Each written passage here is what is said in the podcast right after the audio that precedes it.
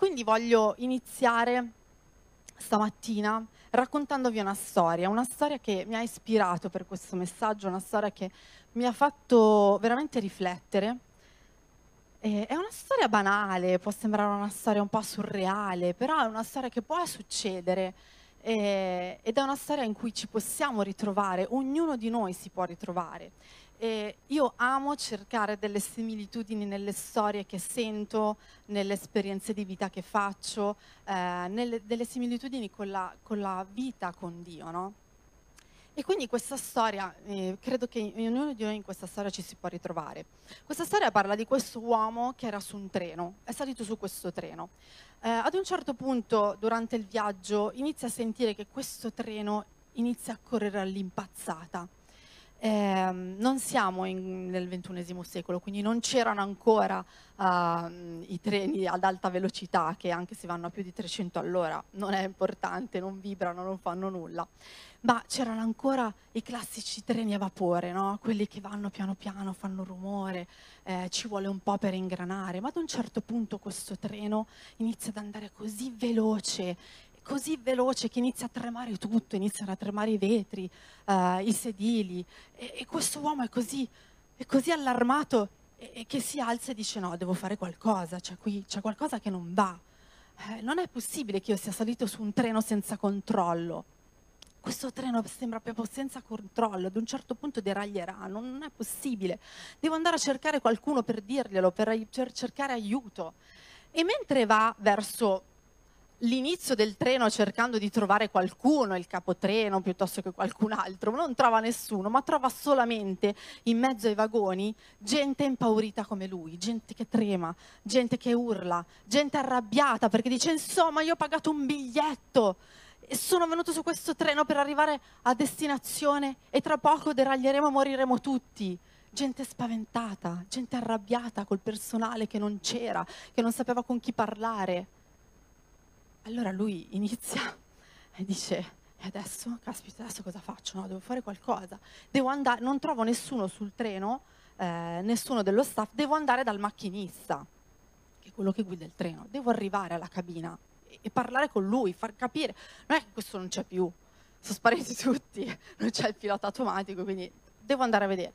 Allora corre, corre in mezzo a questo disastro, arriva alla cabina, apre la porta con violenza, trova il macchinista che piange. E gli dice, questo treno, cosa sta succedendo? Perché non lo rallenti? E il macchinista lo guarda e gli dice, io so esattamente cosa state provando, lo so, sento il vostro dolore, sento la vostra rabbia, sento la vostra paura. E allora, fai qualcosa, cosa posso fare per aiutarti? Cioè, dimmi cosa dobbiamo fare, fai qualcosa, rallenta. E lui gli dice, sì, per fare qualcosa ho bisogno di te, ho bisogno di ognuno di voi. Ti chiedo di tornare nel treno tra i vagoni e dire alla gente che io ce la sto mettendo e ce la metterò tutta per portarvi a destinazione sani e salvi, per far sì che questo treno arrivi sano e salvo e non deragli. Non ti preoccupare. E allora perché piangi? Perché io so che voi siete spaventati, ma ho bisogno del vostro aiuto, ho bisogno che voi vi attiviate e portiate tranquillità all'interno del treno. Per favore, ho tutto sotto controllo, però voi dovete smetterla di avere paura. Sono io alla guida, il treno è mio, non ti preoccupare. Lo porterò a termine, ma tu, il tuo compito, se tu mi vuoi aiutare, quello che ti chiedo è torna sui vagoni e di a tutti che io ho il controllo di non avere paura. E se avrai ancora un momento di disperazione, torna qua, parla con me e non ti preoccupare, ti tranquillizzerò io. Allora l'uomo ad un certo punto si tranquillizzò, capì che il macchinista aveva tutto sotto controllo, semplicemente era molto empatico come macchinista, ma capì che sarebbero arrivati a destinazione. Allora tornò indietro e iniziò a dire alle persone, tranquilli, è tutto sotto controllo, adesso rallenteremo, adesso si sistemerà tutto. E iniziò a dire agli altri, fate questo anche voi, andate a dirlo agli altri, è tutto sotto controllo, fidatevi del macchinista, perché è il treno è suo, lo porterà a termine questo viaggio. Non vi preoccupate, anche perché noi non possiamo fare altro che questo, non possiamo metterci a guidare il treno. Il nostro compito è tornare a tranquillizzare la gente e far sì che il viaggio possa andare bene. Questa storia mi ha fatto un po' riflettere. Ho detto, ma perché uno deve andare fino al macchinista? Non c'era lo staff, c'era, c'era qualcosa che non andava. E questa storia mi ha fatto capire che il treno è un po' come fosse la chiesa. Sapete, il, il video che noi abbiamo fatto, la chiesa siamo noi, la chiesa non è un edificio, siamo ognuno di noi. All'interno del, del treno c'era la chiesa, c'è la chiesa. E il treno non può andare a buon fine. Il viaggio non può arrivare se non c'è un intero staff e delle persone che lavorano perché questo viaggio non vada bene. Il macchinista c'è, ci sarà sempre, ma lui ha deciso di dipendere da noi, dalla sua Chiesa. E sapete, mi sono andata a informare, ho detto, ma andiamo un po' a vedere che tipo di ruoli ci sono, no? Sui treni, cioè, che cosa fa il macchinista, che cosa fa il capotreno, che cosa fa lo staff di un treno, per, per capire perché questa, questa storia eh, si può rifare alla Chiesa, no? E ehm, è particolare perché tutti i ruoli che sono all'interno di un treno si possono paragonare a, alle varie funzioni che ognuno di noi come membro di Chiesa può avere. E voglio partire con voi prima di tutto da un versetto. Da questo versetto poi eh, partiremo ad analizzare le varie, le varie, funzioni e le varie cose che succedono su un treno, che sono le stesse cose che possono succedere in una chiesa e quindi nella vita con Dio. No? Eh, in realtà questa è una storia che eh, è stata raccontata per far capire che la felicità e la bellezza della vita non è l'assenza di tristezza, l'assenza di dolore, l'assenza di rabbia, l'assenza di insicurezza ma è semplicemente decidere di vivere l'avventura di questa vita con Dio e con gli altri. Quando decidi di viverla pienamente, anche se avrai sofferenze, anche se avrai rabbia, anche se incontrerai delle turbulenze, tu sai che stai vivendo quel viaggio con Dio e con gli altri. E questo ti aiuta a viverlo serenamente, perché sai che il macchinista è lui il primo che vuole arrivare a destinazione e portare tutti sani e salvi a quella destinazione. Leggiamo primo Timoteo 2, 1, 5, dall'1 al 5. Esorto dunque, prima di ogni altra cosa, che si facciano suppliche, preghiere, intercessioni, ringraziamenti per tutti gli uomini, per i re per tutti quelli che sono costituiti in autorità affinché possiamo condurre una vita tranquilla e quieta in tutta pietà e dignità. Questo è buono e gradito davanti a Dio, nostro Salvatore, il quale vuole che tutti gli uomini siano salvati e vengano alla conoscenza della verità. Infatti c'è un solo Dio e anche un solo mediatore fra Dio e gli uomini, Cristo Gesù, uomo. Ok? Indovinate come chiameremo il macchinista di questo treno? No, Salvatore è più umano. si chiama Salvatore. E adesso mh, mm, vi farò capire perché ho letto questo, questo verso. Allora, partiamo dal eh, il macchinista, no? Il macchinista è colui che guida il treno. E sono andata sul sito per vedere un po' come vengono definiti questi ruoli, perché ero curiosa, sul sito di Trenitalia. Ovviamente questo non è un treno di Trenitalia, eh? non è un treno dello Stato, è un treno privato, ok? Facciamo finta che sia un treno privato. Eh, il macchinista, cosa dice del macchinista? Ve lo leggo perché è, è particolare. Il macchinista è responsabile della conduzione del treno, giusto? Ed è responsabile del trasporto delle persone garantendo un servizio sicuro, puntuale e confortevole nel pieno rispetto delle regole e delle procedure ed è responsabile del controllo del treno, delle relative verifiche prima della partenza, durante la corsa, delle condizioni del veicolo, segnalando prontamente eventuali criticità ed intervenendo per la loro risoluzione, secondo le procedure di sicurezza. Il macchinista svolge un'attività sempre in movimento, e si interfaccia costantemente con chi? Con il capotreno e con la sala operativa per coordinare le, le variazioni. Ha il compito di analizzare molteplici, molteplici compiti, individuando interconnessioni e incongruenze al fine di anticipare gli eventi. Quindi il macchinista riesce a gestire un po' tutto e fa da mediatore tra la sala operativa, che in quel momento non è presente sul treno, dopo vi dirò cos'è la sala operativa, e il capotreno, che rappresenta lo staff e eh, il capo dello staff del treno. Quindi fa mh, mm, da portavoce, da mediatore. Quindi il macchinista chi è? A parte che si chiama Salvatore, ma chi è? È Gesù. Facciamo finta che il macchinista sia Gesù. La sala operativa, mi sono chiesto, ma cos'è questa sala operativa? Magari sono quelli che lavorano sul treno. No, la sala operativa è qualcosa di ancora più alto, perché la sala operativa è una, uno staff che non è presente sul treno, ma guida tutte le reti dei treni della nazione. Quindi cosa fa?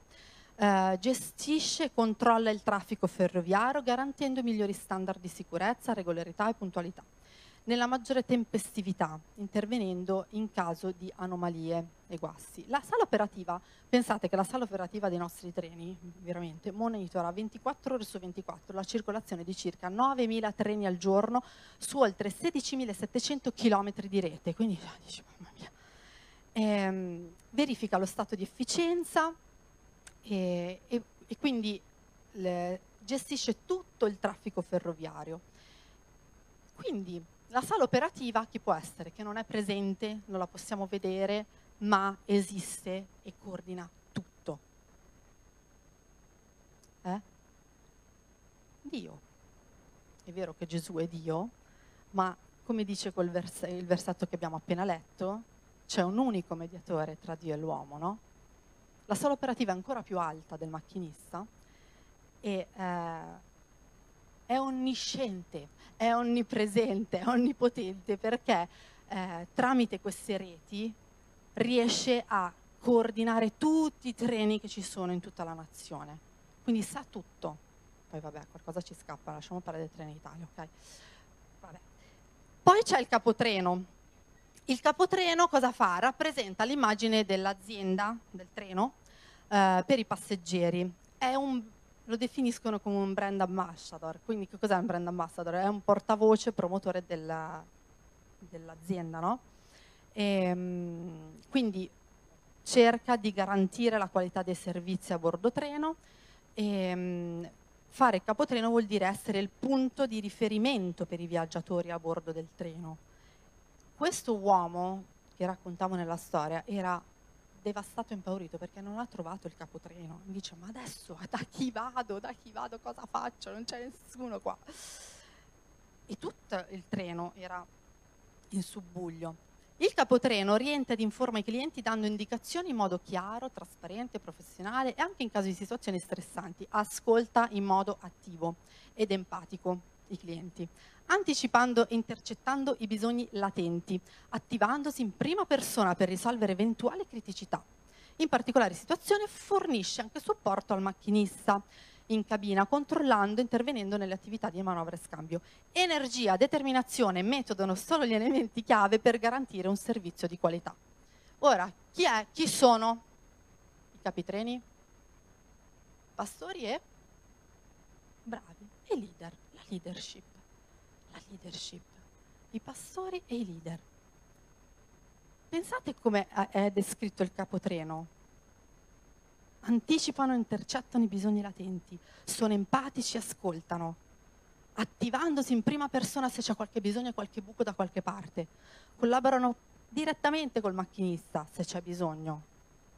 Energia, determinazione, metodo, servizio di qualità, queste non dovrebbero essere le qualità di ogni leader nella Chiesa? Di ogni persona che lavora in Chiesa? Vero? Poi ci sono altri due ruoli che non sono minori, eh? io non sto andando in ordine di importanza perché noi diciamo sempre, e lo crediamo veramente, che non è in base al ruolo che tu sei più importante o meno, tu sei importante a prescindere.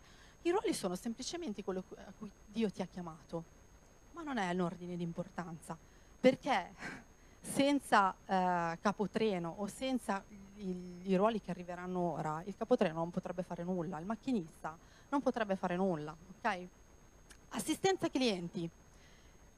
Cosa fa? È il punto di riferimento direttamente in stazione o all'entrata del treno, accoglie, orienta, informa i clienti in modo chiaro e trasparente anche in caso di criticità.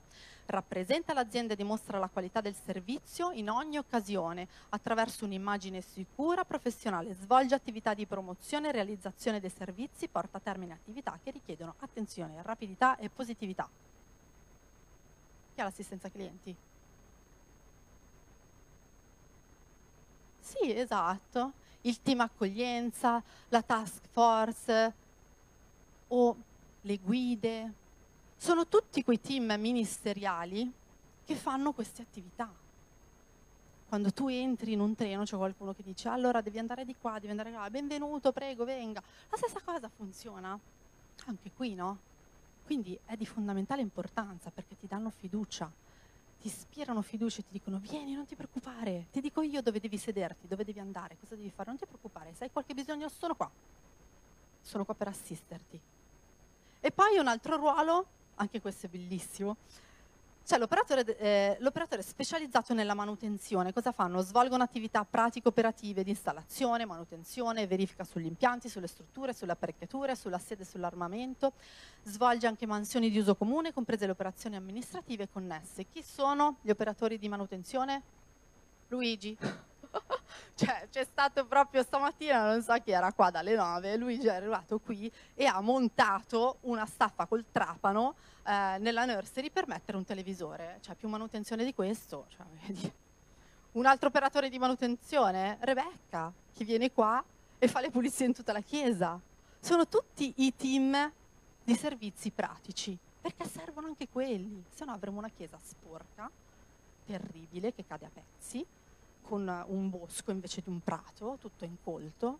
Servono anche quelli. E non li ho detti per ultimi perché sono meno importanti, perché altrimenti un treno sarebbe inutilizzabile se non ci fosse nessuno che lo pulisce, che lo metta a posto. Non si potrebbe neanche entrare, magari sarebbe pieno di scarafaggi di ragnatele. Chi ci entra? Nessuno.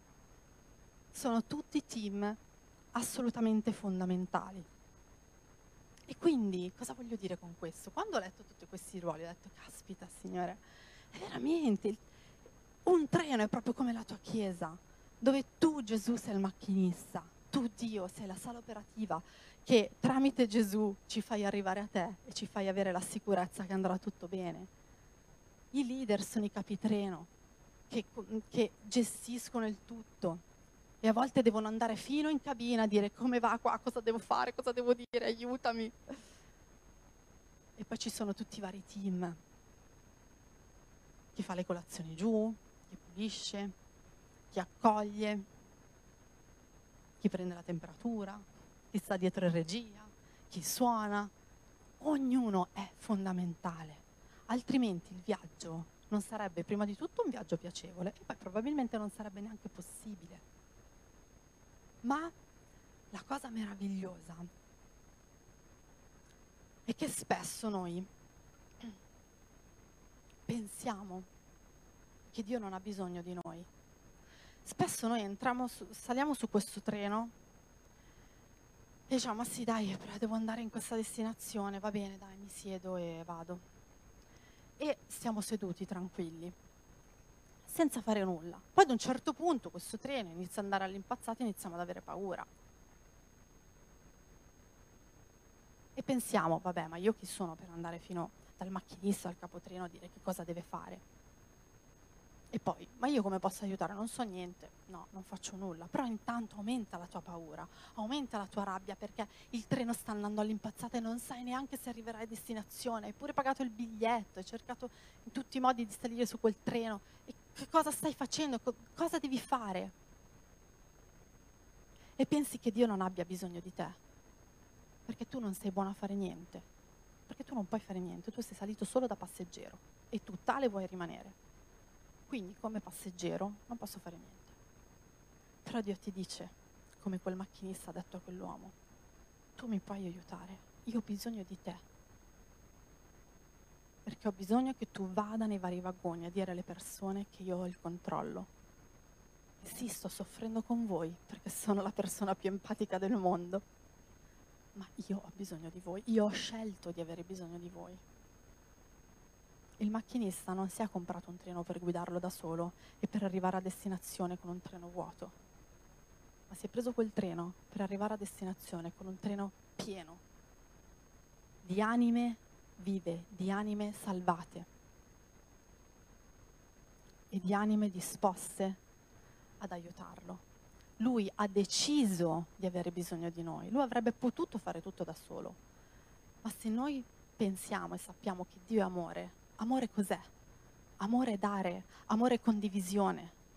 Lui ha deciso di condividere la sua vita, il suo amore con noi e ha deciso di avere bisogno di noi, perché vuole un treno pieno e vuole un treno lunghissimo. Vuole far sì che questo treno sia così pieno che deve aggiungere in continuazione vagoni. Non ci siamo più, fa niente, aggiungiamo un altro vagone, vai, potenziamo eh, il motore, aggiungiamo, vai, vai, però più aggiungiamo e più avrò bisogno di voi, perché su ogni vagone ci deve essere qualcuno dello staff che renda questo viaggio meraviglioso, che renda questo viaggio fantastico. Voglio leggervi un altro versetto in 3 Giovanni 1 dal 5 all'8. In questo versetto c'è Giovanni che raccomanda Gaio eh, a motivo della, della, sua fedeltà, perché era un uomo di Dio veramente molto fedele, eh, e si era preso cura di, cura di alcuni missionari viaggiatori, no? E quindi lo raccomanda con questi versi e ci fa proprio capire che Dio ci chiama a prenderci cura di chi viaggia su questo treno. Eh, dice, carissimo, tu agisci fedelmente in tutto ciò che fai in favore dei fratelli, per di più stranieri. Questi hanno reso testimonianza del tuo amore davanti alla Chiesa e farai bene a provvedere al loro viaggio in modo degno di Dio, perché sono partiti per amore nel nome di Cristo, senza pre- prendere niente dai pagani. Noi dobbiamo perciò accogliere tali persone per collaborare in favore della verità. Giovanni dice a Gaio, sì, tu sei un uomo fedele, agisci fedelmente e gli altri hanno reso buona testimonianza di te per quello che hai fatto, ma devi continuare a provvedere al loro viaggio in modo degno di Dio. Questo è il nostro compito. Continuare a provvedere al viaggio della Chiesa in modo degno. Se tu hai deciso di salire su questo treno, non puoi semplicemente sederti a fare da spettatore. Sì, è bello, è bello, certo, ma nel momento in cui arriverà la turbolenza, arriverà la difficoltà, nel momento in cui questo treno probabilmente inizierà a correre all'impazzata e tu non sai che cosa sta succedendo, un po' come succede negli aerei, no? Quando un aereo inizia ad avere le turbulenze, inizia a dire, Signore aiuto, non farmi cadere per favore, non posso fare niente, sono un semplice passeggero. Però nel momento in cui decidi di far parte dello staff di Dio, della Chiesa di Dio, tu conosci il macchinista. Perché cosa pensate? Che tutto questo staff che io ho elencato non conosca tutte le procedure? Deve conoscerle. Sono formati per lavorare nei treni. Altrimenti, cioè, quando arriva una criticità, che cosa dovrebbero fare? Non lo sanno. Se tu sali su questo treno da passeggero, sì, sarà bello, sicuramente finché non andrà tutto bene. Quando il viaggio inizierà a non andare tanto bene, il treno inizierà a traballare, inizierà ad andare troppo veloce, tu inizierai ad avere paura, magari inizierai ad avere rabbia perché dici ma insomma qua non è possibile. Sto rischiando la vita per cosa? Per l'incompetenza di questo staff? Lì non saprai che cosa fare, perché tu sei un semplice passeggero. Ma se tu decidi di viaggiare su quel treno come parte dello staff, allora tu saprai che cosa devi fare. Saprai che forse il tuo ruolo è andare a dire all'assistenza clienti, guarda che c'è un sedile che traballa, è un po' pericolante, fai qualcosa, perché se si stacca poi... Oppure sai che se c'è un cliente che si lamenta devi andare, o che è successo qualcosa, devi andare dal capotreno e dire guarda che è successo questo. Mica che poi vanno a lamentarsi o sai da chi devi andare, sai come ti devi muovere, sai come agire nei momenti di criticità. E quindi sei tranquillo, sei sereno, sei sicuro, riesci a fare il tuo viaggio con tutta la serenità e la pace che solo il far parte di quello staff ti può dare. E solo il conoscere il macchinista e la sala operativa ti può dare quella sicurezza perché sai che loro hanno il controllo di tutto. Mi è mai capitato di essere su un aereo, avere delle turbulenze e ve, guardi in fondo e dici, oh signore, aiutami, qua traballa tutto. Poi cerchi di dare un occhio agli, alle hostess, va bene che loro sono... Mm, sono preparate a, anche se sta precipitando l'aereo, loro sono lì tranquilli, no tranquillo, non ti preoccupare, stiamo solo schiattando tutti. Però lo sai, però alla fine un minimo di terrore nei loro occhi, se sta precipitando lo vedi. A me mi è capitato no, ogni tanto delle turbulenze, guardo in fondo le hostess che sono sedute, chiacchierano del più del meno di gossip, dico vabbè dai, se sono tranquille loro, magari posso esserlo anch'io, però dentro di me dico ma magari queste qua fanno finta, no? Però se sei parte dello staff e se sei una hostess, sai benissimo che quella turbolenza non è nulla e se dovesse succedere qualcosa, sai come comportarti, non è che precipiti. Ma se non sei parte dello staff, hai una paura folle. Vero, vi è mai capitato di essere su un aereo? È la stessa cosa che può succedere su un treno. E la cosa mm, carina è che ho detto, ma il treno si può anche paragonare ai tempi di Gesù alla barca, no? Avete presente Gesù sulla barca? Cosa è successo? La stessa cosa, la stessa cosa, la stessa identica cosa. Oddio, cosa è successo qua? Mi è andato via tutto? No. e, ehm, volevo leggervi un altro versetto, Matteo 8, 20, dal 23 al 27, dove parla proprio di questa storia.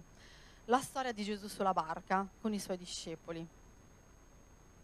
Gesù andava a predicare tramite questa barca, la stessa barca che stava affondando durante la tempesta, ma che è rimasta a galla solo perché al timone sulla barca c'era Gesù. Questi versi dicono Gesù salì sulla barca e i suoi discepoli lo seguirono ed ecco si sollevò in mare una grande burrasca, tanto che la barca era coperta dalle onde, ma egli dormiva. Lui sapeva cosa stava succedendo, il macchinista stava dormendo. Poi c'è il pilota automatico adesso, quindi magari do, mm, stanno anche tranquilli. I suoi discepoli avvicinati se lo svegliarono dicendo Signore salvaci, siamo perduti. Ed egli disse loro, perché avete paura, o gente di poca fede? Allora, alzatosi, sgridò i venti e il mare e si fece gran bonaccia. E quegli uomini si meravigliarono e dicevano, che uomo è mai questo, che anche i venti e il mare gli ubbidiscono? Allora, voglio specificare una cosa, quegli uomini non erano uomini così che avevano appena conosciuto Gesù, ma erano i suoi discepoli. e a me stupisce il fatto che questi discepoli, dopo, il, dopo tutti i giorni che hanno passato con lui, l'hanno conosciuto, si sono stupiti. E ogni volta si stupivano i discepoli, come se non lo conoscessero. Dico, ma com'è possibile? Che pazienza che doveva avere Gesù, no? Però ehm, fecero proprio così. È un po' quello che è successo nel treno, no?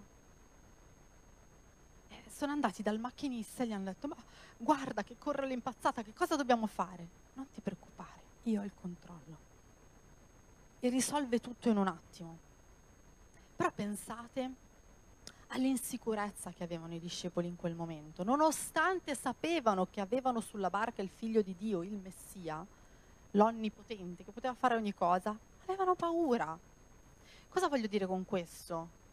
Non sentiamoci in colpa se durante le sofferenze, durante i momenti difficili, i momenti di sconforto, di delusione, abbiamo paura, non sentiamoci in colpa perché se hanno avuto paura i discepoli che avevano lì Gesù in carne ed ossa, tanto più possiamo avere paura noi. È vero, abbiamo Gesù in spirito qua, in, nella sua, sua presenza, ma è normale avere paura. Però ricordiamoci che l'insicurezza non deve durare molto, perché altrimenti ci allontanerà da Dio. L'insicurezza è una delle peggiori sensazioni che ci possono essere perché ci priva della fiducia, del riposo, della pace e anche della libertà. E spesso l'insicurezza abbinata alla paura può portare alla rabbia. Perché non capisci perché stai vivendo questo. E allora ti arrabbi. E ti chiedi, ma perché? Perché? Io penso che in quel momento i discepoli hanno svegliato Gesù un po' innervositi. Ma Gesù, ma insomma, a parte che lui stava dormendo, quindi pensate, la scena, loro c'era una tempesta, un macello, Gesù stava dormendo e si sono chiesti, ma questo come fa a dormire? Ma possibile? Quindi magari un po' di nervosismo in loro c'erano, l'hanno svegliato, Gesù allora, ma c'è una tempesta, come fai a dormire? Quindi un po' innervositi probabilmente lo erano, no? Ma possibile che dormi? Com'è possibile? Quante volte noi abbiamo questa reazione di fronte ai problemi. Ci innervosiamo. Prima di tutto perché dici, ma perché a me? Cioè io che ti ho sempre seguito, io che ti amo, io che, ti, che vado in chiesa, che faccio questo, che faccio quest'altro, ma perché deve succedere a me? Ma, ma, scegli un altro che non ti ama, scegli un altro che non ti segue, cioè ma non ho capito. Oppure abbiamo la rabbia di dire, ma perché non fai niente? È da mesi che sto pregando che tu risolvi questo mio problema, ma perché? Perché ancora non vedo la soluzione. Gesù, però, allora, non lo diciamo con questo tono, grazie a Dio, non lo, non lo pensiamo forse con questo tono, ma dentro di noi, quando diciamo e pensiamo alc- alcune cose, è come se lo stessimo facendo. Quando, ogni volta che ci chiediamo il perché, ogni volta che siamo arrabbiati con Dio, è come se stessimo parlando a Gesù in questo modo. Ma Gesù non sta dormendo. Gesù non dorme mai. Gesù ha tutto sotto controllo, sempre, anche se a volte a noi sembra che stia dormendo. Sempre. Lui lo sapeva.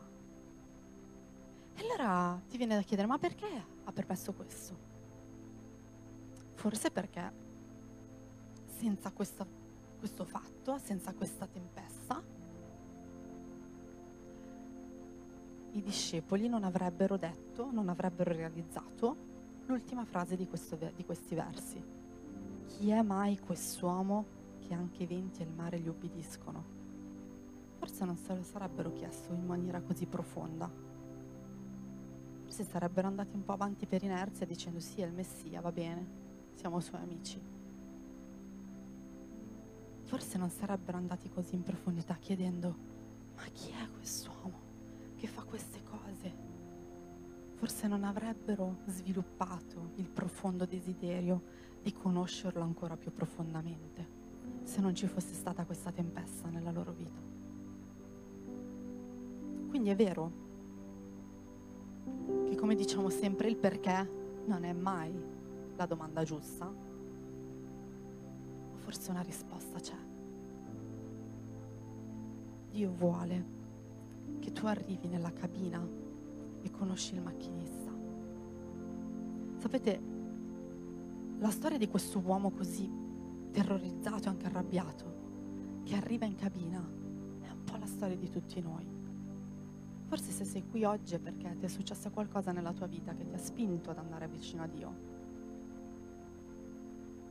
Altrimenti non ci, sarebbe, non ci saresti mai andato verso quella cabina altrimenti non, non ti saresti mai chiesto, Dio esisti veramente? Se esisti veramente aiutami. E a volte Dio ci porta a vivere, non le causa Lui, ma ci porta comunque in quella strada a vivere certe tempeste affinché noi capiamo veramente chi è Lui. Perché solo in mezzo alla tempesta forse noi possiamo veramente comprendere quanto è potente, quanto è onnipotente, quanto è onnisciente, quanto è onnipresente Dio. Forse solo tramite la, la, la tempesta più grande possiamo sperimentare la sua gloria più grande. Quindi smettiamo di arrabbiarci con Lui, di nervosirci, di impaurirci, di essere insicuri di vivere nella, nel terrore, di cosa succederà se, di come andrà se. Come diceva Iana prima, l'ansia del domani non ci deve appartenere, Perché se tu hai scelto di salire su quel treno è perché ti fidi del macchinista e ti fidi anche di tutto il suo staff. E se tu hai scelto di fare quel viaggio è perché vuoi arrivare a destinazione. E sapete, l'interesse principale di Dio è quello di farci arrivare a destinazione sani e salvi. Non di arrivare a destinazione con un treno vuoto o pieno di vittime, ma con un treno pieno di anime salvate e lunghissimo, con un sacco di vagoni aggiunti durante il viaggio perché non ci stavano più le persone. E allora aggiungi, aggiungi, aggiungi il treno più lungo del mondo arriverà a destinazione pieno di anime salvate. Sì, magari un po' ammaccate, perché è normale, siamo su un treno, è normale che gli inconvenienti del viaggio ci possano essere, ma l'importante è che tu sappia chi tu sei, che ruolo hai su quel treno e chi lo sta guidando e che ti fidi di lui e di tutte le persone che stanno lavorando su quel treno. Sapete, c'è il detto, siamo tutti sulla stessa barca. Siamo tutti sulla stessa barca, siamo tutti sullo stesso treno. Se decidiamo di essere qua oggi è perché vogliamo essere tutti sullo stesso treno. Ma la cosa che fa la differenza è come vivi questo viaggio? Come decidi di viverlo? Lavorando nello staff, lavorando per Dio, sostenendo chi viaggia, aiutandolo a fare un, il viaggio più bello del mondo o fregandotene, stando lì seduto nel tuo posto a guardare fuori dal finestrino tutto il viaggio? Che noia. No. Vi voglio leggere un ultimo, gli ultimi versi, che sono dei versi che mi vengono in mente ogni volta che penso a qualcosa di incrollabile, penso a una comunità incrollabile, penso a uno staff incrollabile, penso a una chiesa incrollabile.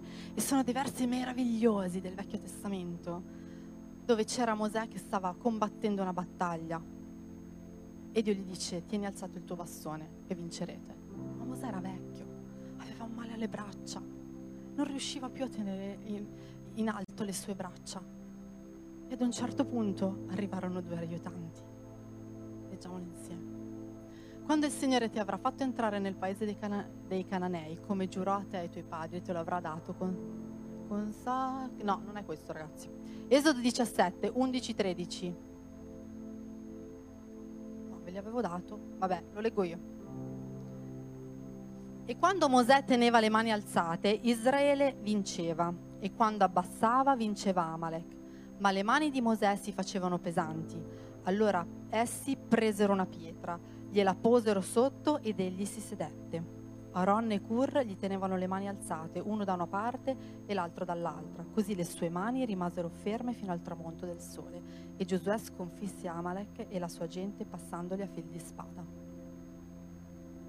Che bella questa immagine. Mosè che non ce la faceva più, stava combattendo questa guerra. E ad un certo punto Aaron e Cur iniziarono a sostenergli le braccia. Lo fecero sedere, lo aiutarono e gli sostenerono le braccia per tutta la battaglia. Lui riuscì a rimanere fermo con le braccia alzate solo perché c'erano con lui Aaron e Cur. Altrimenti la sua forza non ce l'avrebbe fatta da solo.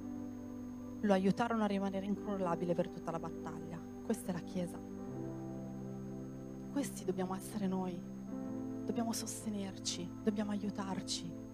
E sapete, succederà che qualcuno di noi, o anche noi pastori, qualcuno dei leader, qualcuno delle vostre lead, guide, qualcuno di qualche team, avrà un momento in cui non ce la farà più. Sarà così stanco. Ma noi, come lo staff dei treni, dobbiamo essere attenti all'ascolto, empatici arrivare prima a capire che quella persona non ce la sta facendo e sostenerla. Come posso aiutarti? Dobbiamo fare come ha fatto quell'uomo col macchinista. Gli ha detto, come posso aiutare? Dimmelo. Se Dio ha bisogno di noi per portare a termine il suo viaggio, tanto più noi abbiamo bisogno gli uni degli altri. Certo abbiamo bisogno di Dio, ma Dio ha creato la Chiesa per sostenerci questa è l'immagine più bella di cosa può essere una chiesa che si sostiene. Sei una pedina importante all'interno di questo viaggio. E anche se pensi di non saper fare nulla, no, non è vero, perché ci sono tantissime cose da fare in una chiesa, in una comunità. Dio ha pensato alla chiesa per questo.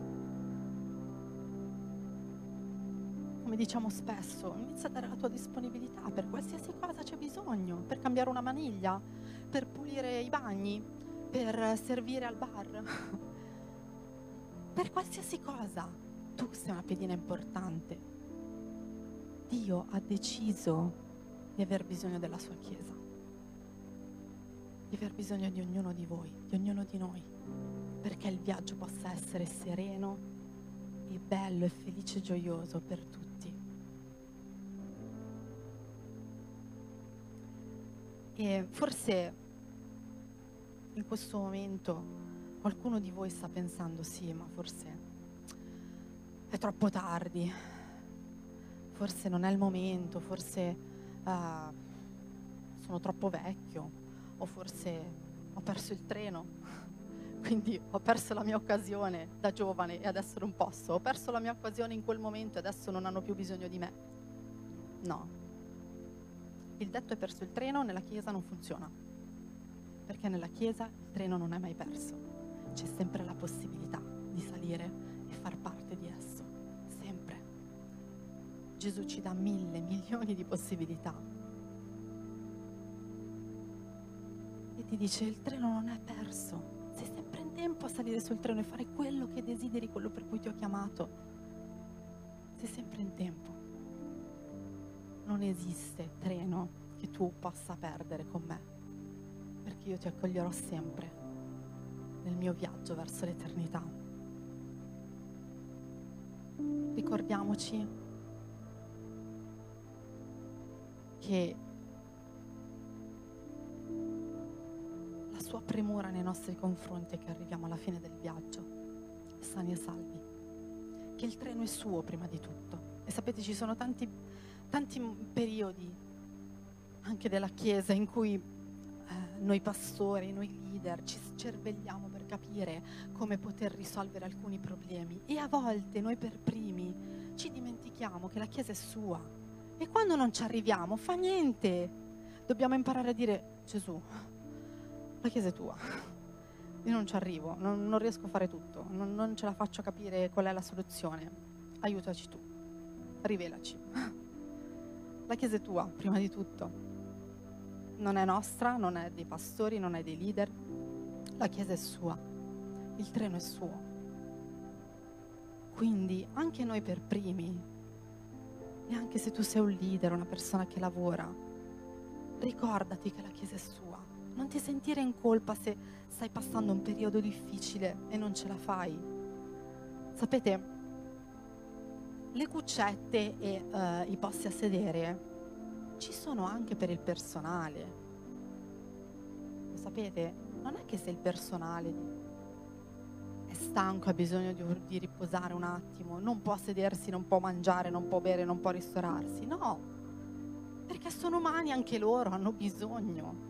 Quindi c'è posto, c'è spazio anche per il riposo, come diceva Carmen durante la lode, c'è spazio anche per il riposo.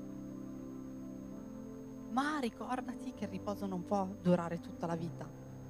C'è il momento di alzarsi una volta che ti sei ripreso, che ti sei rinvigorito e di tornare a lavorare per Dio in questo viaggio meraviglioso che è la vita eterna. Amen. Alziamoci in piedi.